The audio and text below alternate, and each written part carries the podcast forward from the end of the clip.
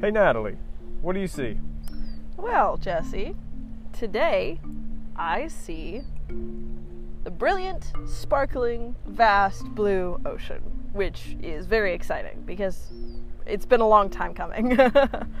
um, but I see islands on the horizon. I see a, a few feet of beach stretched out in front of us because it's starting to come into higher tide. Uh, very empty beach, which is super nice. And I also see a a seagull that is in the awkward teenage stage of, of growing up, of still a juvenile, which means he's begging incessantly for food, as you can hear in the background. It sounds like a squeaky toy. Yeah, he's Um, finally calmed down a little bit. a little bit. But you'll hear him if he starts back up. Oh, It's yeah. Very, very annoying. um, but as for actual geographic location, we are near Airlie Beach um, in a little place called Dingo Beach near Hideaway Cove.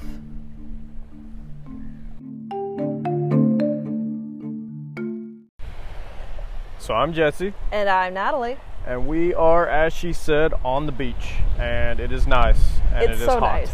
Ah, that's a big change. I know literally last episode I was talking about how cold the desert was. Yep. and then we I, it's actually been quite a, a while since the recording of our last episode Yeah, it's actually kind of a mistake on our part because we wanted to make it kind of a continuation. So if we're sitting here and just talking extra fast, it's because we had to go back and listen to the last episode on times two speed. Um, so right now, I don't know the sound of my voice when it's not talking like a caffeinated gerbil. Um, so it is it is going to be interesting, but I think we got went back and we got all the things that we said we would talk about and hit again. So Yep. so hopefully we haven't betrayed you guys by just leaving you on a cliffhanger on something juicy but uh as I was saying, it's it's been a while since we last recorded, which means we've actually covered quite a bit of ground. Yeah, I lied about the long driving. There's been so we've been driving much. pretty long, um, and we've gotten a lot further north, which acts so in Australia because it's in the southern hemisphere. Going north means you get warmer, so we're actually in like summer temperatures Mm-hmm. now.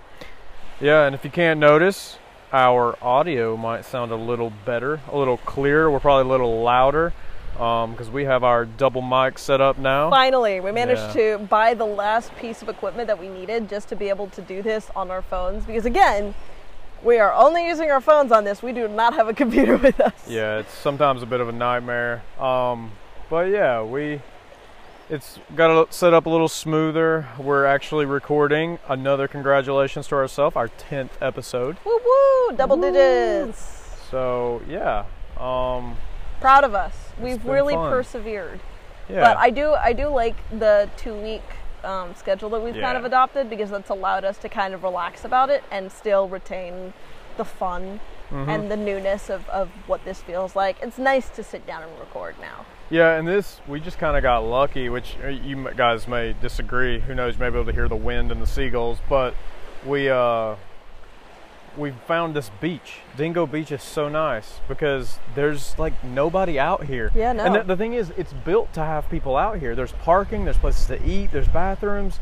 But I guess it's because it's just like a Friday morning, well now evening, but it just there's nobody out here. It's Yeah. it's super nice. We don't have to worry about bothering anybody. Yeah, it's it's honestly this is the emptiest beach I have seen in all of Australia. Yeah. Which is surprising considering how like good it is, and surprising considering the fact that I can see a blue blob, a dark blue blob, like what quarter mile out from shore. Probably not even. You can walk to it, yeah. and that's coral. And we know because we went to it and we looked underwater and it's coral. Yeah, it's been fun because so we finally bought some snorkeling gear um, because we're getting up into that area, and that may be a bit preemptively because I still haven't decided if it was a good buy. Simply because I so normally when I've been snorkeling, so Natalie's yet to be on a real snorkeling adventure. I'm a baby. Um, but when I've gone snorkeling before, you usually pay for some sort of tour or it's like people show you where to snorkel. Here it's been like we know that the snorkeling exists, but most of it you have to get on a boat and we don't have that luxury. So we've just kind of been looking at nice beaches, trying to find a spot.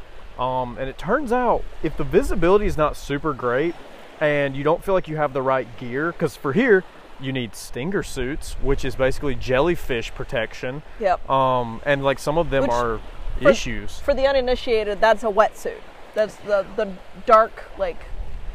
I, don't, I think they're different. They're So. I think the wetsuit is the one to keep you like warmer in the cold water and keep your body temperature in. I thought they, they were both. They, I think they can be the same. I think like uh, I'm pretty sure a wetsuit serves the same function as a stinger Mm-hmm. suit. But if you just get a stinger suit, I could be wrong about this, but I'm pretty sure it's just a single layer. Like it doesn't trap the water like a wetsuit does. Interesting. Um, so I think it's just protection. Okay. Um, so yeah, like the, re- yeah. the, and the reason why I was um, I was under the impression that they were the same is because I believe they're both made of neoprene, and the yeah. reason why stinger suits work is because the thickness of the neoprene is thicker than the longest uh, like stingers. Huh, Uh, that the jellyfish have because I think the longest their their longest stingers are like an, uh, an eighth of an inch, Hmm. and I think the neoprene is like a quarter of an inch. Interesting. Yeah, and they, they might be the same, but I I think one is way more expensive to get your hands on This than is the very other. true. Um, Wetsuits are, are very expensive. I know that for sure. Yeah, so we have just I, it's funny though because because she hasn't done much snorkeling and because I'm not used to finding my own snorkeling, it is very intimidating on so many oh, levels. Oh yeah. Oh yeah. I'm so scared. I have like anxiety going out there just because my feet are touching the sand and I can't fully see where I'm stepping. Like I mm-hmm. can, but I can't. And even if you have visibility to the floor, like a decent amount of visibility, your brain still plays tricks on you. And is mm-hmm. it, it interprets shadows where there aren't shadows. And I haven't been in a normal situation where, you know, most people who have snorkeled will tell you like you can just swim with stuff and it's not going to bother you if Yeah. you don't bother it. I haven't had that experience, so I am not confident at all. Yeah, and so like I'm more confident to walk out there, but because I'm not too worried about the stuff I can kind of see. But once you get under the water and like you can see some, but you can't really see that far. And we've already seen like massive stingrays. We've seen we saw a sea turtle the other day. Yep. We've seen a puffer fish just walking. Like that's not even with a snorkel on. Um, and like uh, my plan after we record this to actually go back out there and try to at least snorkel along the edge of that coral reef. But it's intimidating. Like as someone who has not had to find my own snorkeling areas, it's like, am I supposed to be here? Is this right? Will something get me? Yeah. Because That's the, my biggest question. the other so like i'm not too afraid of the things that are on the reef i mean of course everybody has the the shark adrenaline fear but like those aren't really that big of a threat the thing that we have been told though multiple times that continues to make me nervous is people are like yeah don't swim on just any beach because saltwater crocodiles are a thing Oh yeah, and those actually are dangerous so it's- wildly dangerous. yeah, it's one of those things that like even when I'm swimming around, I'm like, okay, the locals said this beach is fine, but your brain is like, Is it? is it? Is Could it they fine? come out here? So all of that has us way more nervous than we should be, um, and we're gonna try to make it by I think Magnetic Island. We'll hopefully find some decent Yeah. snorkeling, but Yeah, I think my my confidence will go up once I've actually been in a place where they're like, no, no, no, you're fine. Hundreds of people snorkel this a day, and Yeah. it is totally safe. But right now, it's just kind of like nobody's on this beach, nobody's swimming, and it makes me scared. yeah, it's a it's a very you just get nervous. Yeah. Um, and then I think well, one thing that we're still trying to figure out, we may have waited a little too long, so we've got some pieces in play, but we're trying to figure out how to get our scuba diving certification. Um, we don't know if we're going to be able to do that this month or if we're going to have to just stick around and do it in July. We'll Um, see. Yeah. Not sure yet, but that's Who that's knows? on the Maybe list. by the time you listen to this episode, we'll already have the certification. Yeah, it's very possible. So that's kind of what's going on here. Um, there was a slightly new idea we had of doing like a. It's not organized yet. Maybe we'll have like theme music for it eventually. But our Yeah. unexpected segment, like what's happened that's been unexpected. Exactly, because like we need to put our money where our mouth is and talk about the stuff that happens that is not necessarily like all sunshine and rainbows because there are a lot of unexpected things that happen that are very inconvenient. I know we've talked about Osmo a lot, but there's other stuff that happens in Yeah. travel. Um, so we're gonna put our money where our mouth is and have talk about the unexpected thing that has happened to us since we last recorded. Yeah, and at this point, this probably would have been like three weeks or so ago. Something, yeah, something like that. Um, it would have happened right after the last recording Yep. um, that we that we posted. So we just pulled up outside of Melbourne, which we had been trying to get to Melbourne for so long at that point. It had so long, like weeks, months. Like we had talked about going to Melbourne just to try the food, and it had taken. We'd driven all along the Great Ocean Road, everything, and then we stop outside this rest stop, and you wanted to do something. Yeah, I uh, I had a hankering Mm-hmm. to pull out the Switch and uh, play Super Mario Galaxy, which we had picked up like Not Galaxy. What is it called? I forgot the name too. It's not Galaxy. it's, not uh, Galaxy. what is it? it's the one with the hat. The hat. Odyssey. There it is. They're Okay. similar words. That's hilarious.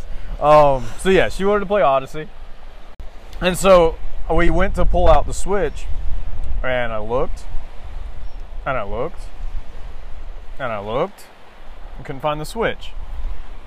And me, uh, being the anxious one of the two of us, um, I started panicking a little bit. So I was like, hey, just pull out your phone because we have AirTags that are tucked into some of our most important pieces of luggage, and we had already transferred one of our AirTags to the switch case. Yeah. So we're like, I was like, hey, just pull out your phone and make sure that it's still in the same location as us, so that I can stop mentally freaking out. Yeah, and that didn't work because as soon as I checked, it was a good six or seven hours away on the AirTag.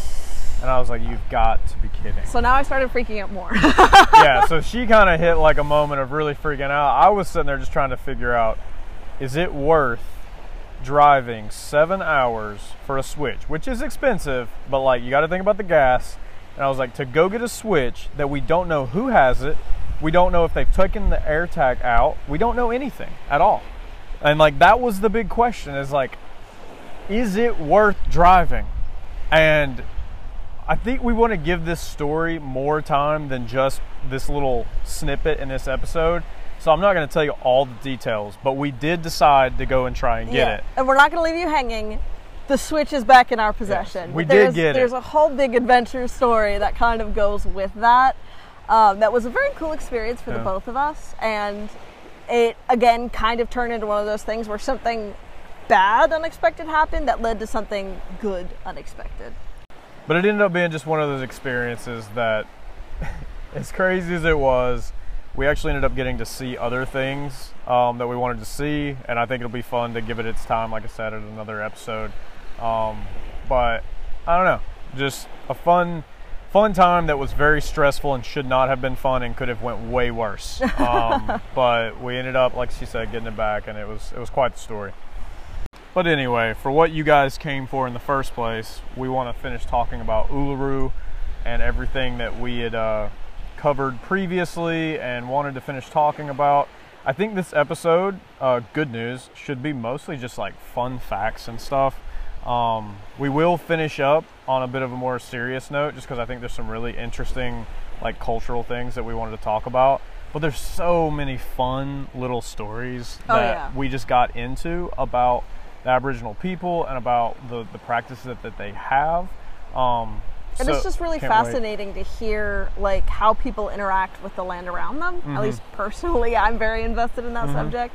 So that's that'll be pretty much a lot of, of what we talk about this Yeah. episode. And like one of the things that I think brings so many of these interesting stories out, and I'm sure all forms of their culture across Australia, because they differ greatly, have these different practices and stories. But the the desert group that we were specifically dealing with in that area have so many interesting stories because survival is so hard day to day. Yeah. So it's like, in order to survive, they found every little thing they could eat, every way they could eat it, and if they could preserve it, how to preserve it. Yeah, which uh, leads to another interesting thought that a lot of Westerners, hopefully, maybe I'm just the only one, but um, I would think it would be something that maybe we don't think about immediately, which is that they had no way of saving the majority of the food Yeah. that they got. Like there, there were some natural preservation things, which I think we're gonna hit, but for meat especially, there was no refrigerator. Yeah. And that means things got interesting when they hunted. Yeah, that's why day to day, and for me who has like hunted a little bit in America, it, it's one of those things that like I found it very interesting. Um, because like they couldn't store the meat. So my family hunts all the time, but we will store the meat to the point where you can eat it all throughout the year, you know, and you could probably survive just on what my dad uh, harvests from the woods each year. But for them, the meat specifically was a one day use. So it was very important for that culture that one, they regularly were able to harvest the meat so that people could survive, and two, that once it was harvested, it needed to be completely eaten within 24 to 48 hours, Mhm. or the meat would go bad. Yeah. Um, and so the one that I thought was so interesting, well, first of all, they didn't really have knives. They took some sort of, was it flint or quartz? You think quartz, sharpened Yeah. quartz, which came from a very specific area, by the way. It's not just like you can find this quartz lying on the ground. That is a piece of information that they've passed down Mm-hmm. father to son. The location of where to find this quartz that can be sharpened specifically to do what? They would use it to, to gut the kangaroo. They would use it to cut it open, get it ready to travel with. Um, which again, like that's a pretty sharp object. Yeah. And they didn't really use it so much. It wasn't so much. I didn't hear them talk about for the hunting, right? No, no, yeah. no, no. It was the preparation of of the meat. Yeah, so it's not like with Native Americans, for example, when you think about arrowheads using flint for like spears and arrows and things. But that's not really what it was here for. They more used, was it like, think they had a couple different weapons, one Yeah. of which was a ba- uh, boomerang. Yes. Um, uh, they also used spears. They did use spears. There was a spear, yeah, so they might, Um, that was probably also used. Yes, and then they also have a really cool weapon, which I'm just want to give a little shout out to this weapon. Um, in the middle of talking about their whole meat preparation thing, they have something called a kiti, K-I-T-I, which is a stick that they put this um, residue from the Spinifex grass on, which I had mentioned briefly in the first episode. Spinifex grass gives off a very sticky substance, and they essentially would collect this substance and melt it and then put it on the end of a stick, and it would create this like tar like club that when it cooled down, it was a solid. Which meant that it could be used largely for two different purposes. One, to whack things. It was a bonking stick. That's what it was. It was a club, essentially. They beat lizards over the head with it all day long. Yeah, and um, the other purpose was reheating it over the fire, taking some of that tar that would melt off of it, and using it to fix their weapons. Yeah, it's pretty crazy. It was um, they like one of our tour guides who wasn't Aboriginal talked about how crazy it was that it was so efficient at fixing not just the weapons but the tools they would use. Like uh, they have like digging sticks, things like that. That like they could put this tar on it and it would extend the life like a crazy amount. Yeah, which to me is fascinating because that's essentially like I don't even know that that's tar before tar was a thing Yeah, because they've been doing that for a very long time. yeah. But anyways, so let's let's talk about the kangaroo a little bit more. So I'll probably ramble a little bit here about exactly the way the hunting went. Just go all the way back to when they're like stalking the kangaroo or the emu or whatever they're hunting. They would basically set up an ambush and as these things were coming into a watering hole. And it was super important to them that the animals didn't get scared because if they got scared, they would end up they would end up not coming back to the water hole. So it was super important that they never actually saw the hunter in the first place. Mm-hmm. So when they would hunt there, they'd ambush, they'd wait, they wait. But as the first kangaroo came in, or the first emu, or whatever it is, they wouldn't attack it. They would let that one go. They'd let the next one go. They let the next one go. They wait till the very last one in the pack. They would take that one out, and as soon as they killed it, they'd drag it out so that the other emu and deer would never eat. Deer. I'm used to deer from America. the other emu and kangaroo would not even know it happened. So it, they would continue to come back to the watering hole. So that was the first step. But as soon as that happened, they would then gut the kangaroo, and I'm trying to remember exactly how they did it, but they did some sort of like the way they would cut it. I think it would fold up on itself, if I remember correctly. Yeah, to make it more transportable. Yeah, they would actually put it on top of their head, I'm pretty sure, and Yeah. walk it.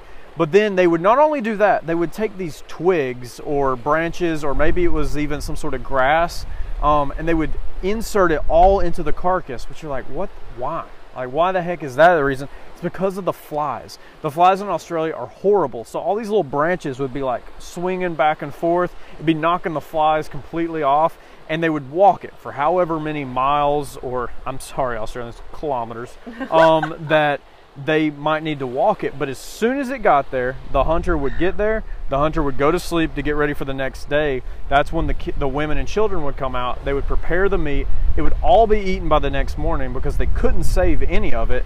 And at that point, the kangaroo's gone. The hunter wakes up the next morning. I'm sure he would figure out some way to eat some as well. I think he actually they talked about a lot of times they would cook it up on spot. Yeah. I think they would cook They their would portion. immediately catch it and then Mhm. eat, like cut off a portion of Yeah. it, cook it, eat it, and then transport the rest back. Yeah, exactly. So it was like, it was all so, it was, it was so efficient, and it was all meant for just a single day. And that's what blows my mind is that like their culture was built around survival from day to day, um, which is really hard to imagine. And I know there was several other um, things that we wanted to talk about with like ways that they preserved food and stuff like that. And now that I'm remembering it, actually, I want to make sure we get the the facts as accurate as possible. Looking back on this, even though it's been a while, I think they actually cooked the entire kangaroo on the spot once they once they uh, hunted, because they needed to get it fully prepared. And the way that they would do that is they they would do like a burning off of the hair, and that was a whole duty thing. And then there was there was I think they had to bury it to cook it I think they did. Yeah. and there was a there was a whole process behind that. So they would still do all of the other techniques that we talked about, but they would do that to the cooked carcass instead of the raw carcass. Correct me if I'm wrong, but I want to say that like cooked meat will last quite a bit longer than It- like just raw yes. meat. Yeah. Yes, it should, but that still doesn't get rid of the fly problem, No. which the branches were were for. Yeah. Um, but anyways, they had a couple of other things that were really interesting uh, that they used for food. So one of the things that I found really fascinating uh, was the fact that fruit does different things in the middle of the desert than it does in settings that I'm more familiar with. Um, my idea of fruit, especially if you're foraging for fruit, is if there's fruit on the ground, it's probably bad because it's had time to land on the ground and then rot because those areas have a lot of moisture in the air and a lot of things that'll eat it. The fruit in the desert, if they find fruit on the ground, it's essentially what we would call freeze dried. Not because it's cold, but because it's so hot that it will just suck all of the moisture out of that fruit before it even has a chance to rot.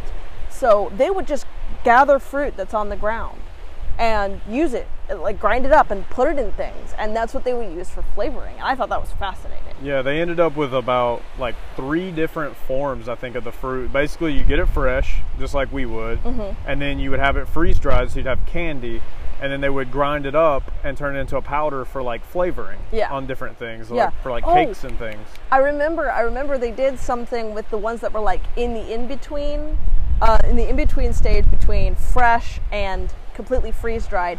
They would make a fruit paste.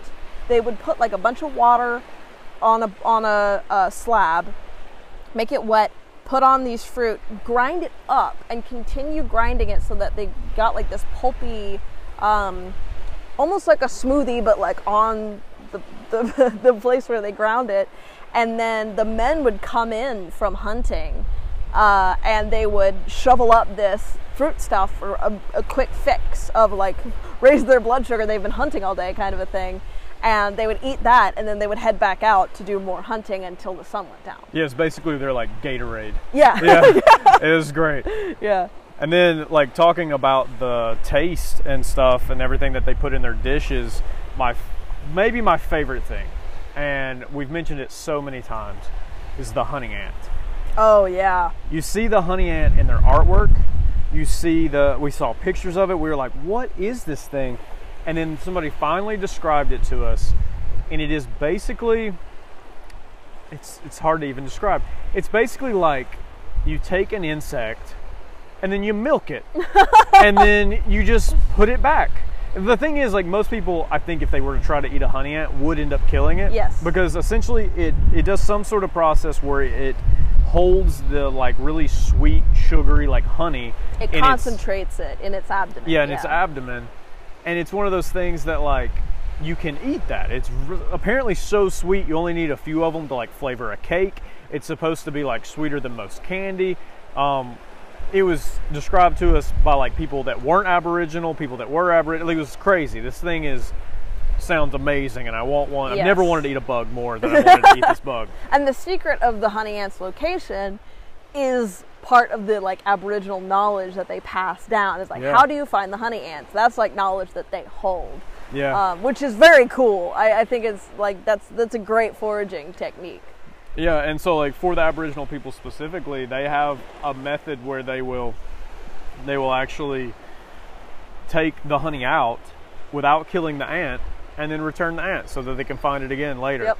And it's just like that is so interesting. Yeah, and I don't blame them for not sharing that knowledge widely because if you're trying to make sure the ants don't die because they're one of your like central ways of enjoying food, um, it would be a mistake to tell a bunch of people where the ants are and not like be able to interact with them personally to show them okay this is how you harvest it to make sure that the ant doesn't die this is why it's important that the ant doesn't die etc because it does require finesse it requires a technique that you have to learn Yeah. And then another story that just absolutely blew my mind.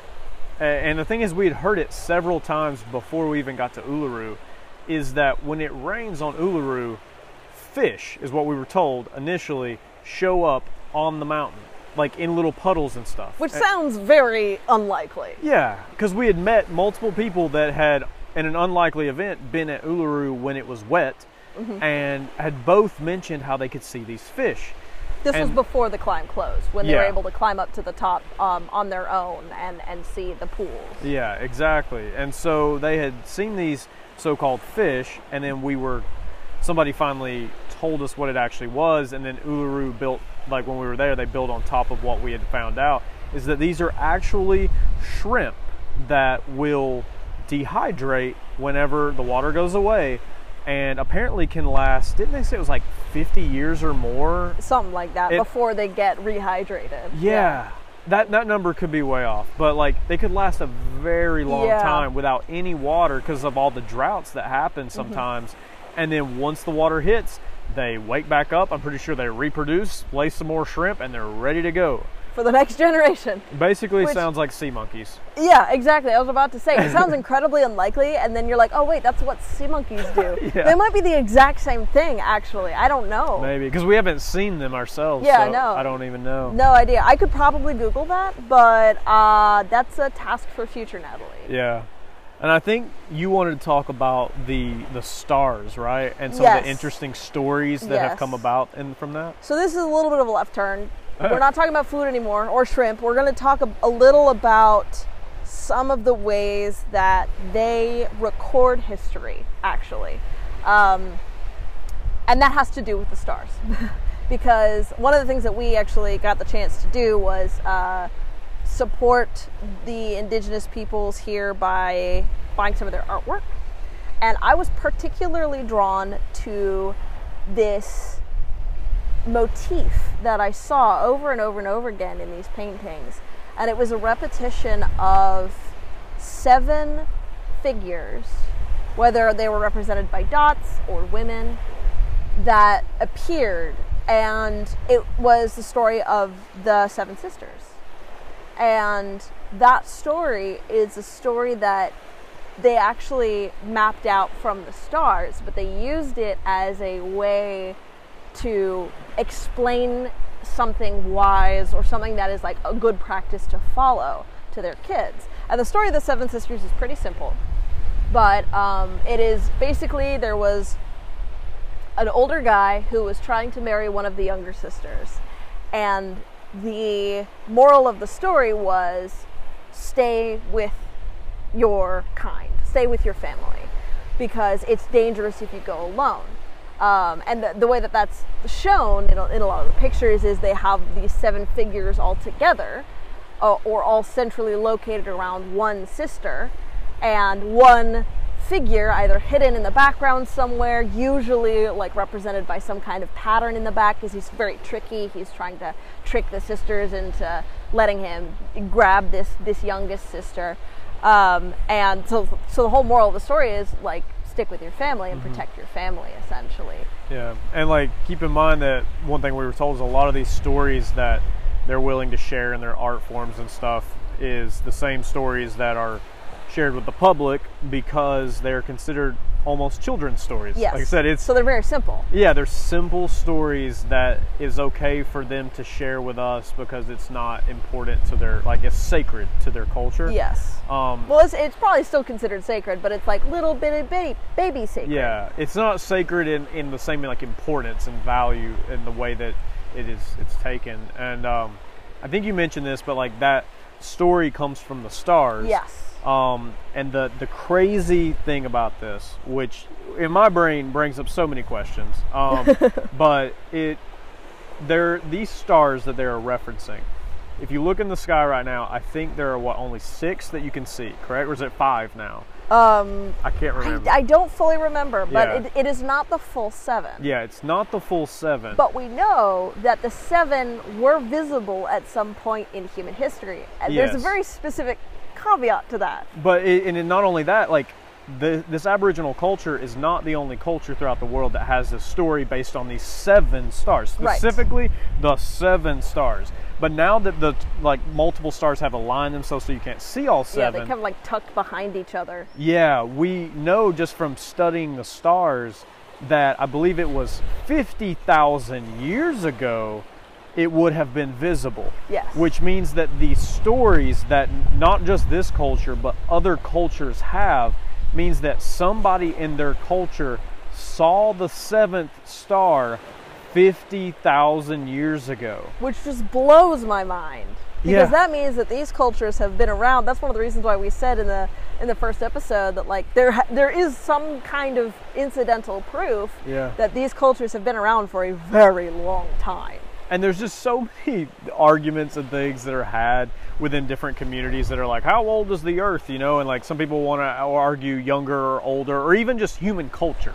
Like that's another thing. Outside of like, uh, you know, how old is the earth alone. But there's so many arguments about age. And then you come across this and it's just like, well, it's at least 50,000 years old. it's gotta be. How else would they have known that there's a seventh star? Yeah, which it- is that's one of those things that's like the only reason why we know about that is because of modern day technology. Mm-hmm. and they they didn't have access to that. How could they have perfectly guessed that there were seven stars in the sky at one point? Yeah. so the only logical conclusion is they were there to see it oh, wait, I do have another logical conclusion though yes aliens. aliens Yeah. how could we forget I probably should have realized how it's stupid always I aliens yeah. I'm sorry, guys. That was really ignorant of me. I should have, I should have acknowledged the aliens. Um, but yeah, that that story alone just absolutely blows my mind. Um, that that's the case. yep And then there's. Do you want to start this one? There's the really interesting reason as to why some people refer to Uluru as the largest tombstone. Oh to yes. exist. All right. So Uluru is. I mean, there are several theories as to why this is, but um, Uluru is seen as very like mystical and interesting and exotic by a lot of people worldwide, internationally, um, and maybe as a result, uh, a lot of people's ashes are spread there every day. It's a, such a weird phenomenon. it's it is and it's really hard to enforce because like by the time somebody's done it like the uh, the Anangu people specifically are like it's already done their Yeah. spirit's already here like this is their final resting place regardless of what we wanted like Yeah. it doesn't matter if you vacuum up the dust like actually if you vacuum up the dust it's kind of cruel because that means that they'll just be in a vacuum bag. They they take remains very seriously. Which is in some ways really respectful by them that even though they feel like because I don't I think even for them I don't think they really bury people near Uluru because of its sacred at Yes, least that's kind of the vibe I got. I don't know if that's so, true. yeah.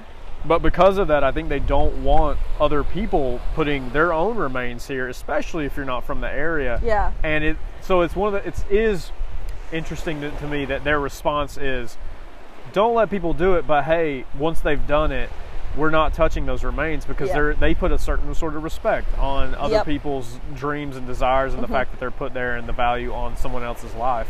Yeah, Um, and and it's really interesting because I hear something like that uh, as a third party, and I'm like, is that really true? Like, do they really dump the ashes? And then we went on a walking tour with one of the guys, and he pointed out spots where it was very obvious that somebody had dumped those ashes, like within the past week, Yeah. kind of a thing. Like those ashes looked fresh. Yeah. And they were definitely not like fire ashes because they were like fully white and they had like little crunchy bits, which is really disturbing. He keeps he kept referring to the crunchy bits. I love that that's the term they use.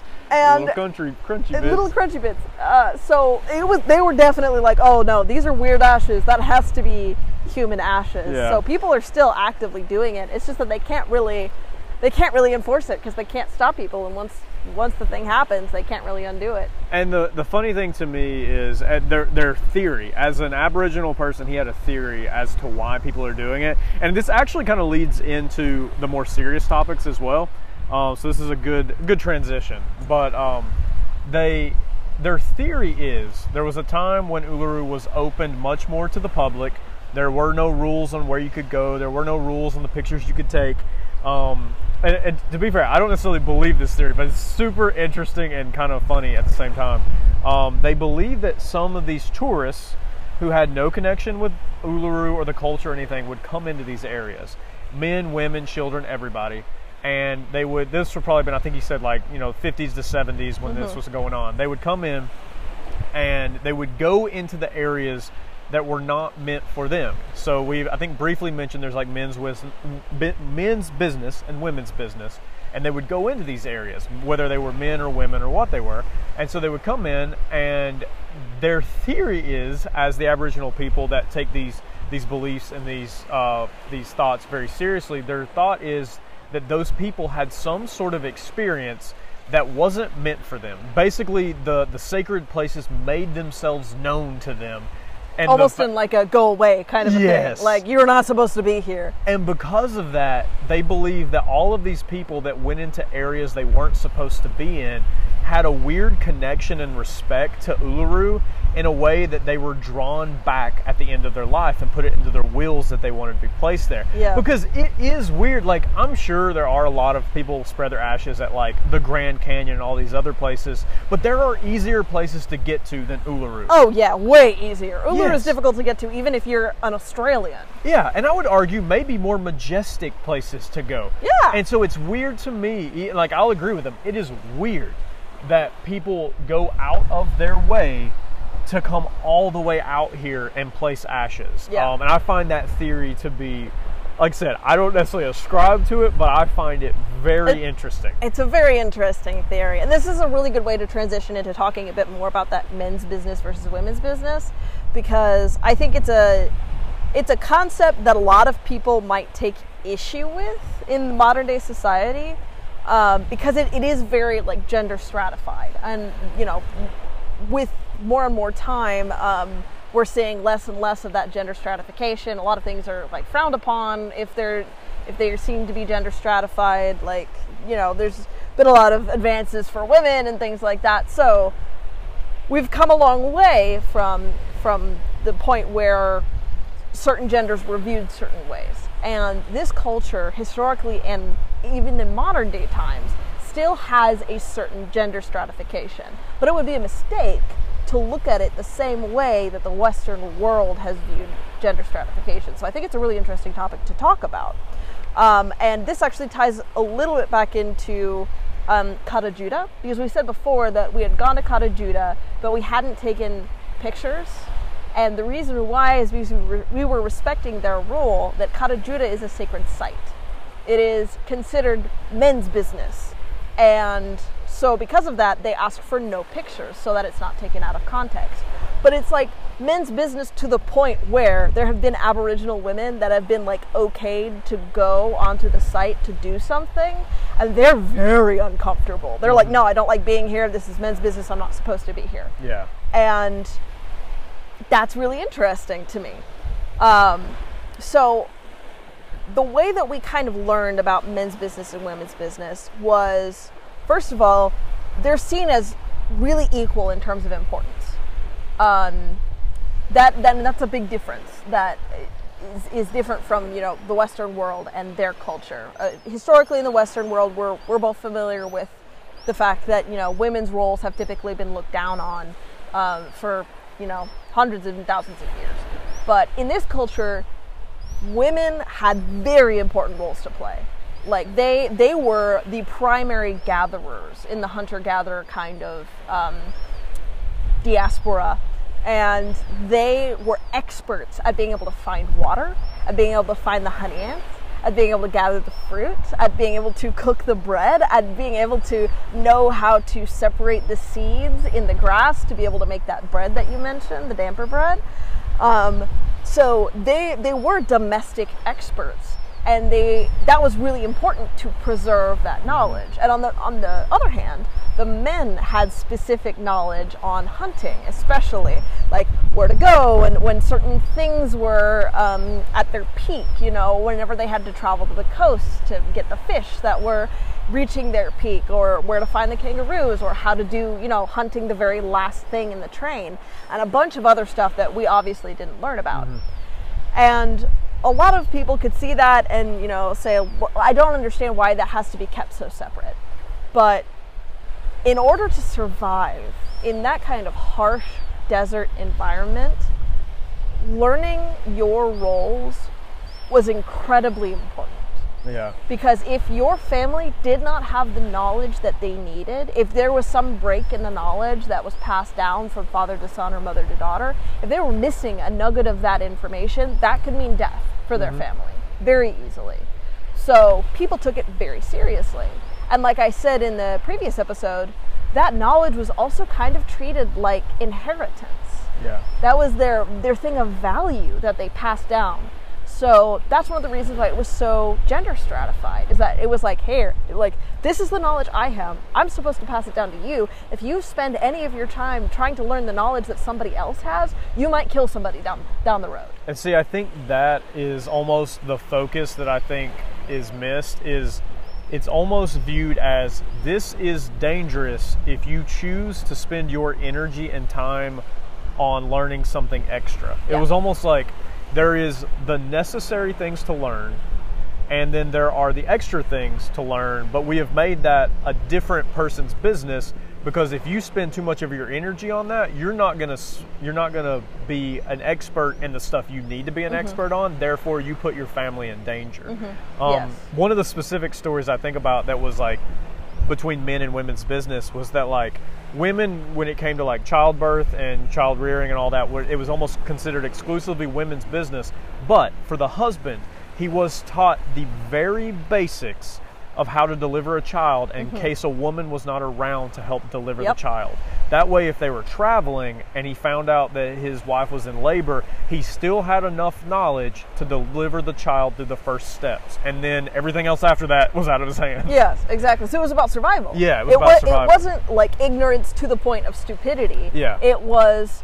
We just learned bare bare minimum so that we can focus on what we actually need to learn and we know enough that like if the worst was to happen we know how to navigate that. Yeah. which i can i can respect that. And granted there is a lot still of like mysticality and spiritualism associated with the delineation of men's business and women's business. Because again like you know be, getting to the point where you're uncomfortable even seeing a site that is yeah. supposed to be men's business is a feeling that i don't fully understand. Mm-hmm um, and that could just be a respect thing, it, it, but it could it could tie really closely into their their um, mythos, their spirituality, things like that. Um, but a, a lot of it, from the viewpoint of survival, can be very easily yeah. understood. And there's certain things that aren't even fully agreed upon, even among different Aboriginal cultures, that could be hints of like sexism in, in a negative way and things like that, such as um, one thing that we've come across is with like the didgeridoo Mm-hmm. is there are like the place at least with the research we've done the place that it was initially like created and started those aboriginal cultures oftentimes don't care if you're a woman or a man when you play it there are a lot of aboriginal cultures and like Australians that stick by the thought that it's only a man's instrument and that like the instrument's haunted if a woman were to Yeah. play it. So there's there's disagreement there and almost to a point where like that doesn't seem so positive.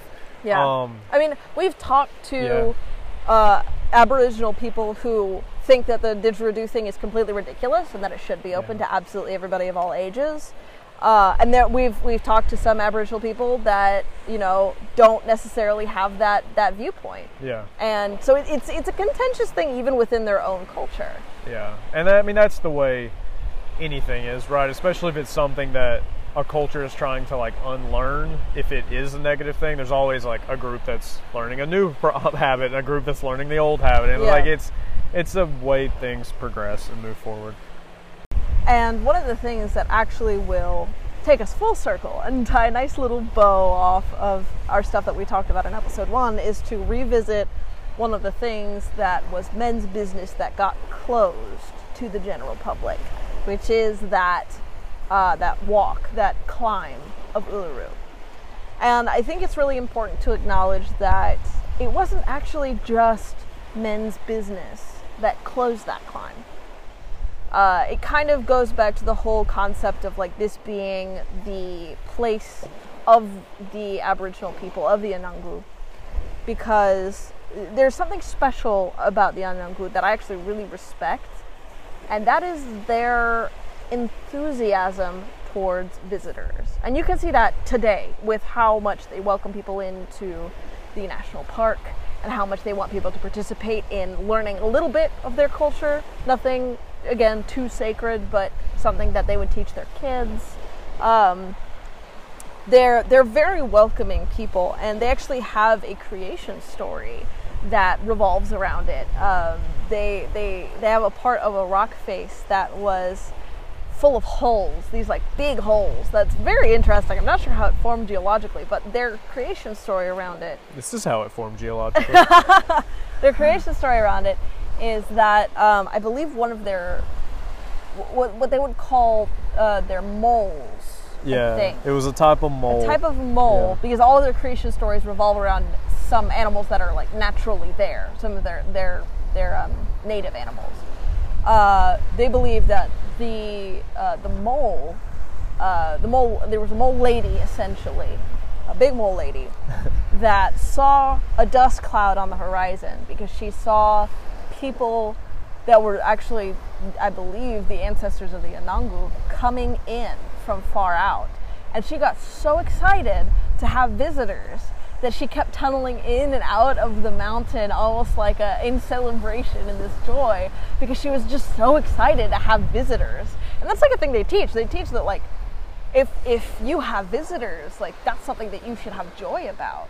And if you have visitors, it's your responsibility to do things like show them where the best hunting spots are and show them where the water holes are because they don't know. They're from far away. Mm-hmm. So if they you know if they come in peace and they're visitors then it, it's your duty to receive them with joy and to show Yeah. them things and that plays into the closing of the climb because that climb was actually really dangerous. There were people that died trying to accomplish that climb.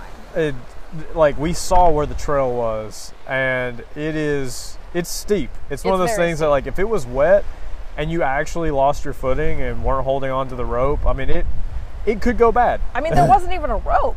i thought at one point At there one used point, to there be was there. Well, i understood it as there yes. used to be a thing to hold on to but believe if you were it wasn't like you were chained in so Right. if you ever lost your footing you were you could fall i mean Yeah, it was it could it was that. very dangerous very very dangerous, and the death toll is paramount testament to that. Testament to that, um, because there were several people that had died um, trying to attempt that climb, and the Anangu were really torn up about it because these were people that they considered visitors on their land, learning about their culture, and that climb was dangerous enough that it killed some of the people that they felt responsible for their safety. And so part of it was just the Anangu wanting visitors to be safe because they knew how dangerous that climb could be. And uh, I think that that's a really important thing to keep in mind when we think about the climb because like a lot of people might view the closing as selfish as like oh this is our thing not your thing but a lot of that was concern born out of the desire to keep their visitors safe.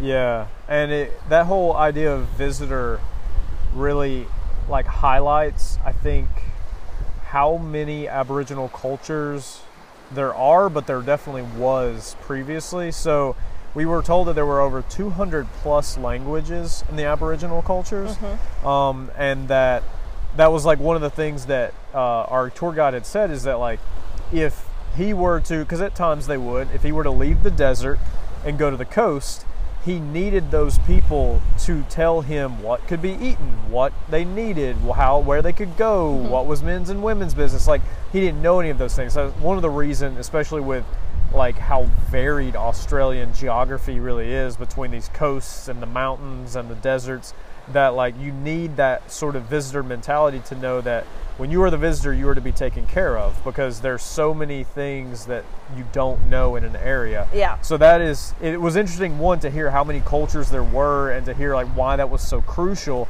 Um, but of course that leads into like I, I don't know uh, the exact numbers like on how many languages there are now and things like that, but I know like a lot of the cultures when uh, you know Britain came in and colonized the area were largely lost, and especially on the coast. That and that was the interesting thing to me is that the coastal cultures, um, while the, a lot of the people are still around, a lot of their culture was lost because it was mixed with the British culture when it came in, and and I don't know a lot of the history on if they were you know oppressed or anything like that, but I'm sure it wasn't great. Britain wasn't known for being the nicest uh, they don't have colonizer a great track record yeah. So they there was a lot of culture that was initially, if not lost, it was tainted by the way you know Britain dealt with it.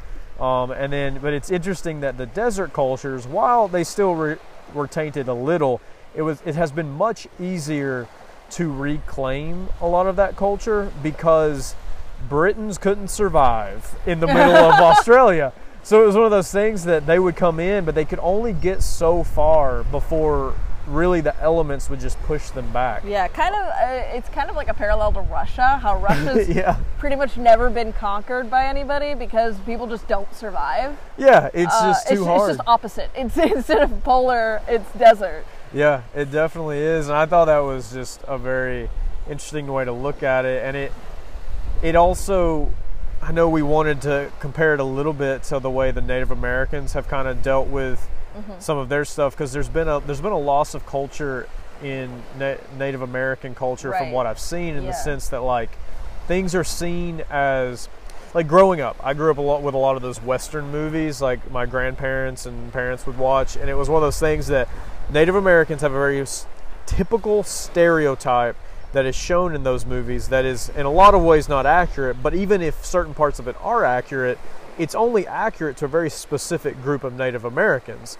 and the reality is there were a lot of different Yeah. groups at one point with very different cultures mm-hmm. and now all a lot of that has been lost simply because we essentially early on in the history rounded them all up forced them into one specific location and in some ways killed a lot of them off Yep. and so it's like that culture was forced to be co cohe- cohesive cohesive yeah yeah, that's going to be the word now. Uh, cohesive in the sense that they just they were forced to be Yeah. the same thing all the way through. it was compressed Yeah, and the same the same thing can be said for peoples here where there a lot of culture moved inland a lot of surviving culture moved inland and if it didn't move inland it didn't survive yeah, so there was some th- what they said is it, there's still been things that have been lost in the center um, partially because they don't exactly know where one culture stops and another one starts in some Yeah. areas and it's very hard for the coastal people to reclaim that culture because of the fact that so much has been lost and because they were fa- they were forced to do the same kind of compression that Native Americans were. yeah, and it's actually one of the things we've heard some uh, Australians have issues towards the Aboriginal culture is the fact that, um, and like I said, I think it has less to do with like the sections of the Aboriginal culture that have stayed very connected to their history and their culture. But there are groups of Aboriginal culture that has very much adopted like more modern Western ideas and like the way that you know, like just go to the grocery store and you just pick things up. And you know you live in everyday houses and everyday things and you're really not out foraging and gathering. And the men's wi- business and the women's business doesn't really seem to apply to you because you're not living like that anymore.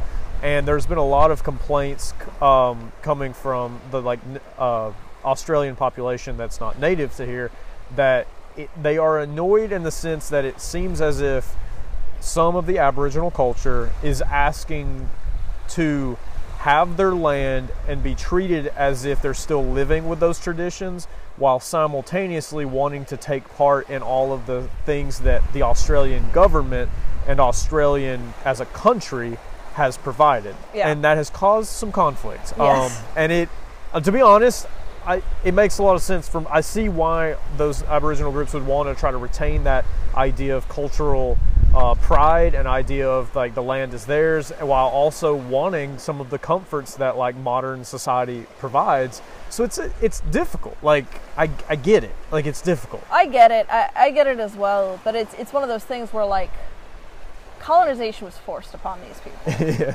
And they just happen to be not as aggressive as like that one group in the Amazon that's still untouched because they kill anybody that goes near them.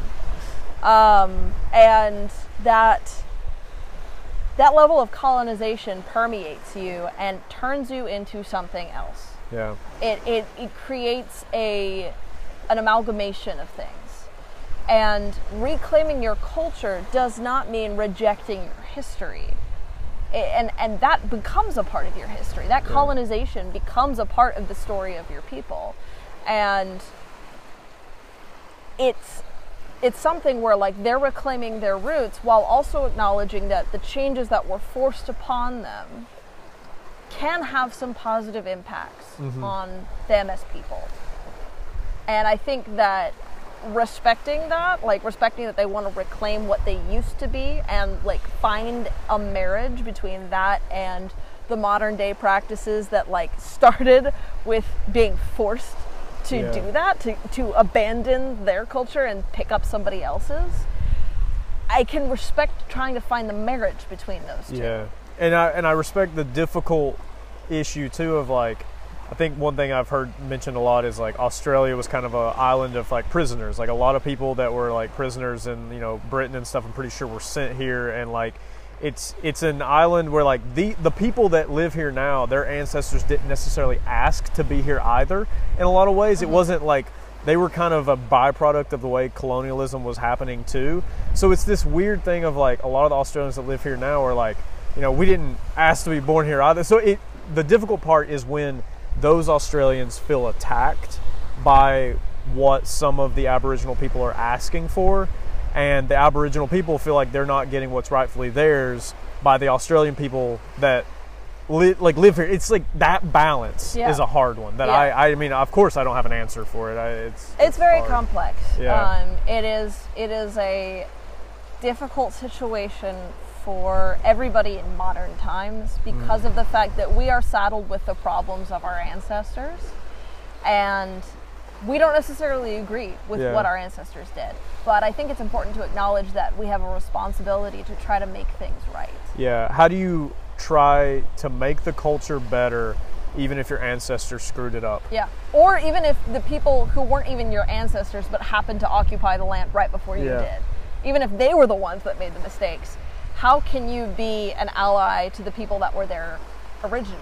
Yeah, because the unfortunate part is if if a generation or a person doesn't decide to try to do better than the previous generation before them, even if they're not actively hurting other people, a lot of times the damage that's been done previously continues to do damage in later generations. Yeah. It's just the way it ends up happening. So it's just important. Like, I mean, those same conversations are being happen are happening in America too, and it's like, how do you find that balance of what is you're asking so much of people that didn't make the mistakes versus those people should be wanting to try and fix mistakes that Right. were previously done Yeah. by people in their lineage or even if not in their lineage Yeah. like how do you how do you make it better it's it's one of those things of like do we want to make the world a better place Yeah. and if we want to make the world a better place are we willing to take on the problems that were created by other people Yeah. regardless of whether or not they were our forefathers yeah is it our responsibility as people who want to make a better world is it our responsibility to try to tackle the mistakes that other people have made? Yeah. And i don't know about you but personally i believe yes. Yeah. Like uh, you know I, i'm not a corporation that pumps out a lot of you know co2 into the air that makes it you know difficult for populations to breathe. But i'm over here you know thinking that's a mistake and i want to be able to fix that. Yeah. so there are ways that i can you know lobby or protest or even just make small changes in my own life that like can try to fix that mistake even if i wasn't the person responsible for them yeah it's like you don't have to be the guilty party to want to fix something yeah you know and i and think just just because somebody asks you to help fix something does not make you the guilty party. Yeah, and I think that is one thing is people that I have seen, and this isn't an Australia thing. This isn't even just an American thing. This is just like in general. A lot of times when people are trying to make things better, I think the crowd that has more just sitting back and watching feels attacked for some reason. It's like it doesn't have to be an attack. It's just like let's figure out ways to make things better. Um, Yep. and then I think that leads into the very last topic we wanted to discuss um, that I just found very interesting because I think it's taken me a moment to get my finger on exactly what people are talking about because it just seems weird. Um, one thing specifically that we've run across time and time again that people have talked about in Australia is like a great example, at least, is Alice Springs. Alice Springs is this place that is just in a very recent history has become crime ridden. You don't go there. If you go there, your car's going to get broken into, things are going to get taken. And most of the time, I consider that stuff like mostly exaggerated and overblown, but it has been a message that has been told to us time and time and time again. Yep. People with real life experience that have gone there and been like, it's not safe, you don't want to be there. Um, and a lot of that is most of the time blamed on the Aboriginal population that's there. Um, and of course, there's even more complexity that we could go into. But one of the things that I realized is a point of conflict that I find, and this is not as like a, I have an answer to this or I'm on a certain side. It is just observing the way mm-hmm. Australia is doing it. And we might not even have the facts perfectly Yeah. straight. This is just kind of connecting dots based on observation. Yes, and I'm sure that like even different states within Australia probably do this differently, but there appears to be an effort by the country of Australia, the government, to acknowledge that a lot of these Aboriginal cultures existed well before Australia was a country, and that they had tribal laws that were in place that they handled things in a certain way. So because Australian government has recognized this and has some ways given land back and acknowledged these laws, the tribal groups are allowed, at least in certain areas, I believe, to govern their own Aboriginal people under those laws. So basically, they have their own justice system Yes. and exist outside of the justice system of Australia. and like and it gets this crazy in the sense that like it, when i say crazy i mean like as westerners and like the way a lot of law systems work this stuff doesn't happen anymore but there's a literal rule in some aboriginal cultures where if a person does something that breaks a law their neighbor can come over with a spear and spear them in the leg and then after doing that the person that speared the person has to sit there and nurse that other person back to health it is simply a hey, you broke this rule. I'm slapping you on the hand by spearing you in the leg, and I will now take care of you, and I will make sure you don't die. And I, but it Which is it seems very extreme, but Yeah. again, like these tribal justice systems existed for a reason. Like there's Yeah. a reason why it had to go that extreme, and I'm I'm assuming that means that there were also times when people considered, do I really want to like hold this person accountable for this thing? Is it worth me spending my time yeah, to sit and nurse this person back to health? Because that nursing back to health part was Crucial. incredibly important to the point where they have a creation story myth where somebody was punished much much harsher Yeah. and lost their life because they did not follow that rule. Yeah, like the the taking care of the person afterwards is arguably more important than the initial consequence Yes. that the first law brought. And so like all of that's in place. I'm, I haven't fact checked to see if it's happened, but I I've heard that like literal news things have come out where like somebody got speared in the leg and like the Australians that live there don't understand how that's okay, but in reality it's like a tribal thing that's going on. Now, with that said, normal like Australians that either moved here or have lived here that aren't Aboriginal have the Australian government law that they're under. Now, where things end up getting very complicated is when an Aboriginal, um, like citizen, breaks a law that would be under the Australian government, and because the Australian government has given the Aboriginal tribe the ability to uh, punish their own people, if that is left up to the Aboriginal tribe, but the tribal leaders, which in some cases seems to be the case, are failing to really hold, especially the younger generation, accountable to the actions they're doing. What happens is you have an Australian government that cannot hold accountable this young Aboriginal population, and the tribal group that's supposed to be holding them accountable is also not doing their job. Mm-hmm. So you end up with cities which I think are like Alice Springs. Yeah. And it's not it is not countrywide that way. Some of the Aboriginal groups are doing a great job, I think, control like not controlling, but like you know, training their people in the ways that they were supposed to grow and Bring- maintaining bringing those them laws. up in a respectful way. Yeah, so like it's careful not to like group everybody up, but I think that is one of the reasons you're seeing a lot of racial tensions right now is because one, the Australian government is not doing a good uh, job of protecting their people from people that are not being punished correctly, and I think that has caused a lot of tension. Yeah, and and again, it's one of those things where we don't have the the insight to Yeah. know exactly what the Aboriginal people are doing. This Yeah. is again conjecture, but that's actually part of what might be causing the tension is the fact that nobody can see into what the Aboriginal people are doing to curb that kind of behavior. Yeah. Because that's Aboriginal. That that's their law. That is Yeah. not that is not public. That is not something that everybody else gets to see. Yeah. So whatever is happening behind closed doors may not be working in some areas, mm-hmm. but people can't even see what's happening behind closed doors, so their assumption is that nothing's being done. And I think another thing that's important to acknowledge is we've heard, heard, hearsay, that a lot of elders in some of the Aboriginal groups in some areas have passed away Yeah. within the past like five, ten years.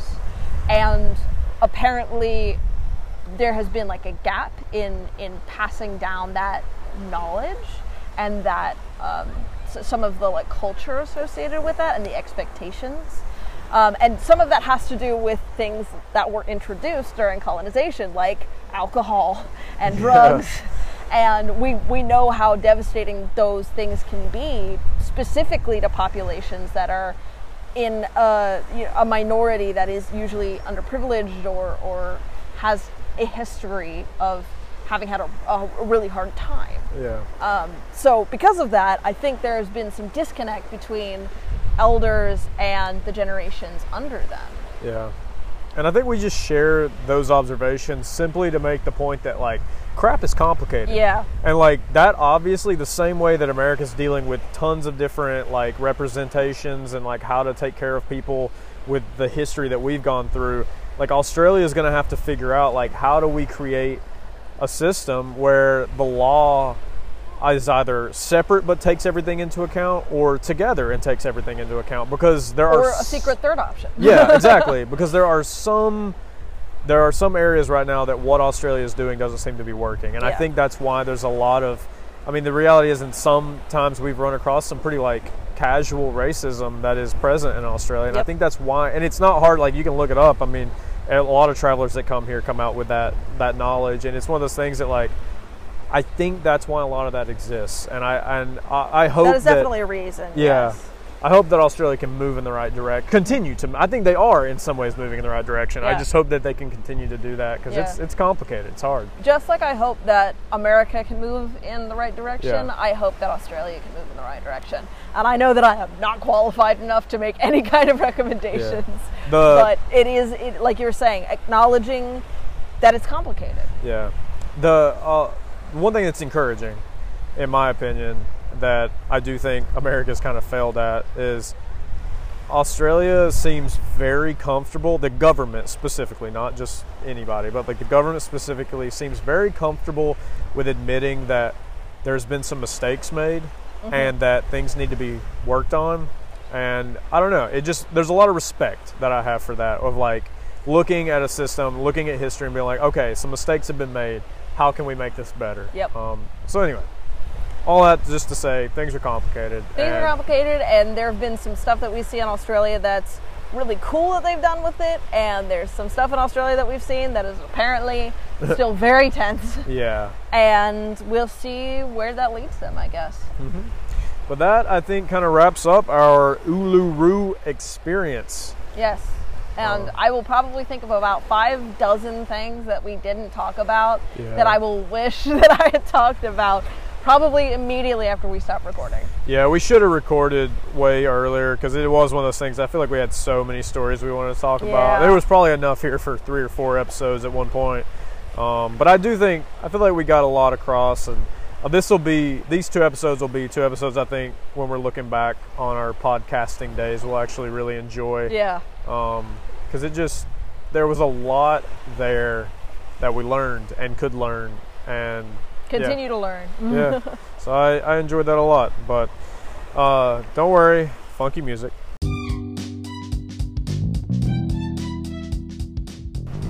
and i am about to go and get over my fear of this beautiful beach and try and at least snorkel the outer rim of this i don't know if it's the great barrier reef that we're looking at right now We're, yeah, we're a little south. We might be just past it. I do know. I do know that we're in it. We're in the area. Um, I know because like Ariel, I think they even called themselves the heart of the Great Barrier Reef. Oh, or Airlie? A- Airlie, sorry, not Yeah. Ariel. Um, but there, the movie about that's coming out. soon. it's already up. Um, but yeah. So I am.